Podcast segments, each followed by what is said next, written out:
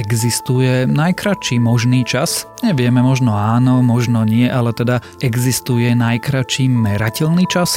Teraz sa totiž podarilo odmerať dosiaľ najkračší časový úsek a trval niekoľko stoviek zeptosekúnd. Ja som Tomáš Prokopčak a počúvate Zoom, týždenný vedecký podcast denníka Sme a Rádia FM. Tento týždeň zistíme, aký je najkračší odmeraný časový úsek, zistíme aj to, ako sa tardigrády chránia pred silným ultrafielovým žiarením i či sa partnery po rokoch spolužitia na seba naozaj začnú podobať.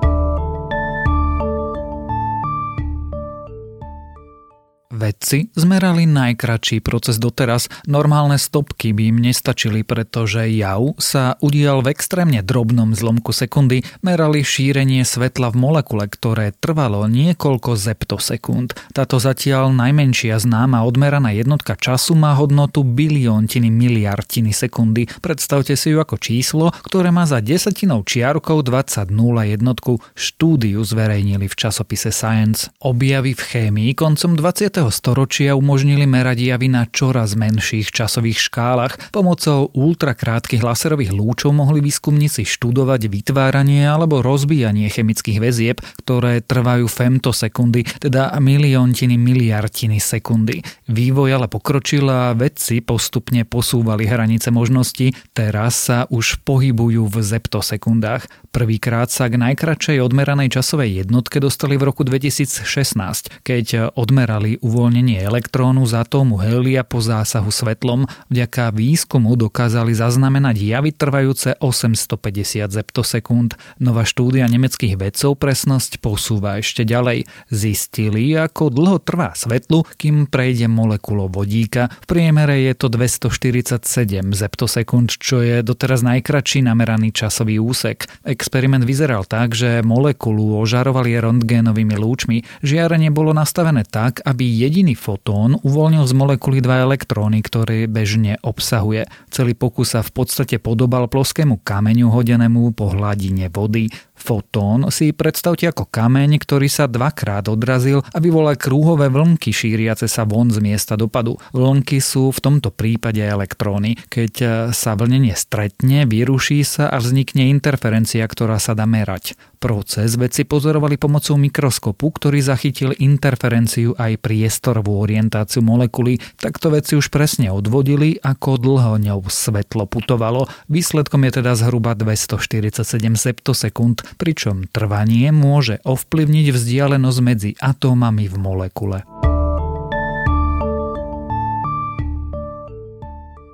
Tardigrády, tiež známe ako pomalky či vodné medvedíky, patria k najodolnejším organizmom na svete. Vydržia extrémne vysoké teploty, veľký tlak, vesmierne žiarenie aj vákuum. Teraz vedci našli ďalšiu superschopnosť týchto mikroskopických živočíchov. Doteraz neznámy druh bol schopný odolať aj nebezpečnému ultrafialovému svetlu vo vysokých dávkach. Tardigrády po vystavení svetlu iba začali žiariť na modro, čo naznačuje nová štúdia v časopise Bio Biology Letters. K odhaleniu novej schopnosti pomaliek došlo náhodou. Vedci tieto živočichy hľadali v machoch na múroch Indického vedeckého inštitútu. Našli jeden známy druh Hypsibius exemplaris a niekoľko jedincov so zvláštnym hnedočerveným sfarbením, ktoré u tardigrád ešte nevideli.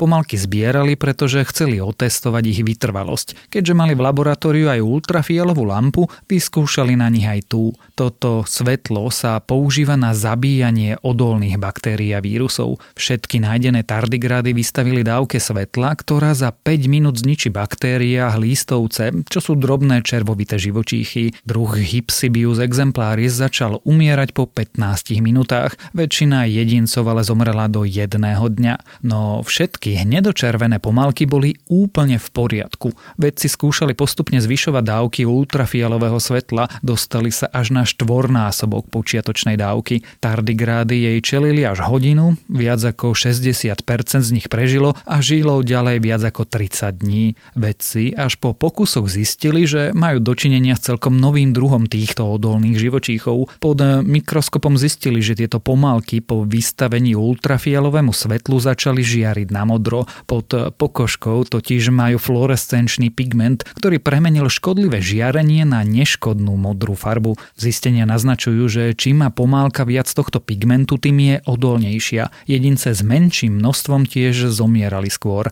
Taktiež sa zdá, že táto jedinečná vlastnosť tardigrát sa dá preniesť aj na iné živočichy, hoci zrejme nebude rovnako efektívna. Výskumníci získali trochu pigmentu a naniesli vrstvu na pomalky druhu Hypsibius exemplaris a niekoľko hlístovcov.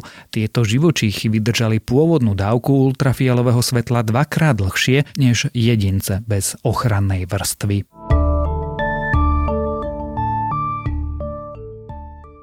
Ľudia, ktorí spolu dlho žijú, sa vraj na seba začnú podobať, ale je to pravda? Táto otázka zaujíma psychológov už celé 10 ročia. Staré povedačky a jedna vedecká štúdia z 80. rokov minulého storočia tvrdia, že to tak skutočne je. No žiaden ďalší výskum nič nepotvrdil ani nevyvrátil. Mnohí ľudia si preto myslia, že myšlienka je pravdivá. Zdá sa to logické, lebo partnery spolu trávia čas, venujú sa rovnakým činnostiam či zrkadlia svoje pocity. Americkí výskumníci si však myslia, že na základe počítačovej analýzy už môžu definitívne rozhodnúť, ako to naozaj je štúdiu zverejnili v časopise Scientific Reports. Hypotéza o podobnosti partnerov vznikla zrejme na základe štúdie z roku 1987.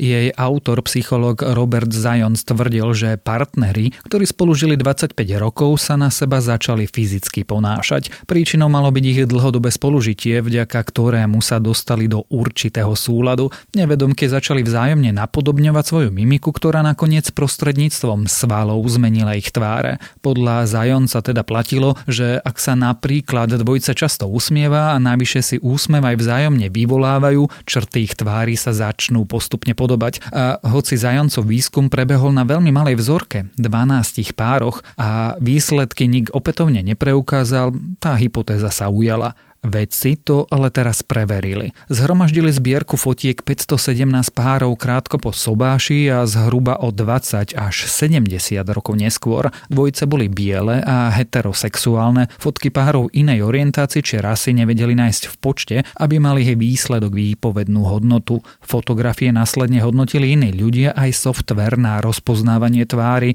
Úloha bola jednoduchá, vyhodnotiť, ktorá zo šiestich tvári na fotkách sa najviac podobá vybraná vybranému človeku. Šesticu tvorilo 5 náhodných ľudí a partner vybraného človeka. Výsledky od ľudí aj softveru boli veľmi podobné. Nič nenasvedčuje tomu, že by sa páry postupom času začali na seba čoraz viac podobať. Výsledky však naznačili minimálne v porovnaní s náhodnými tvárami, že ľudia si podľa všetkého vyberajú dlhodobých partnerov, ktorí sa im podobajú. To podľa autorov sedí so zisteniami starších štúdií. Nová práca tiež ukazuje, že by sa výskumníci mali vrátiť k starším štúdiám a overiť ich platnosť. Ďalšie správy z vedy. Z dojčenských fliaž sa uvoľňujú milióny mikroplastov. Zistenia novej štúdie tak naznačujú, že deti na počiatku života môžu byť vystavené oveľa väčšiemu množstvu drobných kúskov plastu, ktoré majú od 100 nanometrov až po 5 mm.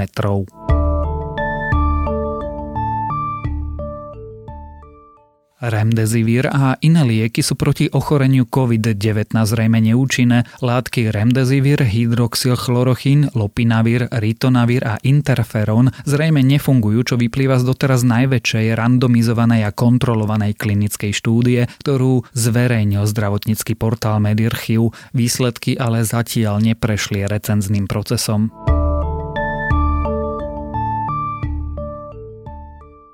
Čudná hviezda Betelgus je zrejme menšia a bližšie, ako sme sa dosiaľ domnievali a podľa novej štúdie tak môže trvať ďalších 100 tisíc rokov, kým vybuchne. Hviezda má mať zhruba 750 násobok polomeru Slnka a má byť od nás vzdialená zhruba 530 svetelných rokov.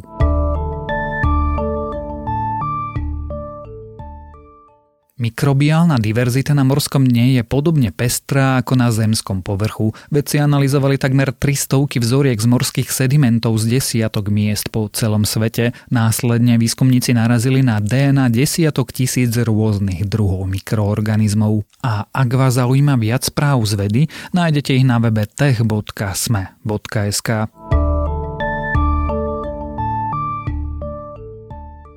Počúvali ste Zoom, týždenný vedecký podcast denníka Sme a Rádia FM. Zoom nájdete aj vo vysielaní rána na fm vo vašich mobilných podcastových aplikáciách, na streamovacej službe Spotify alebo na adrese sme.sk lomka Zoom. Ja som Tomáš Prokopčak a texty napísal Matúš Beňo. Za zvuk ďakujeme Jane Maťkovej a za postprodukciu Nikole Bajánovej.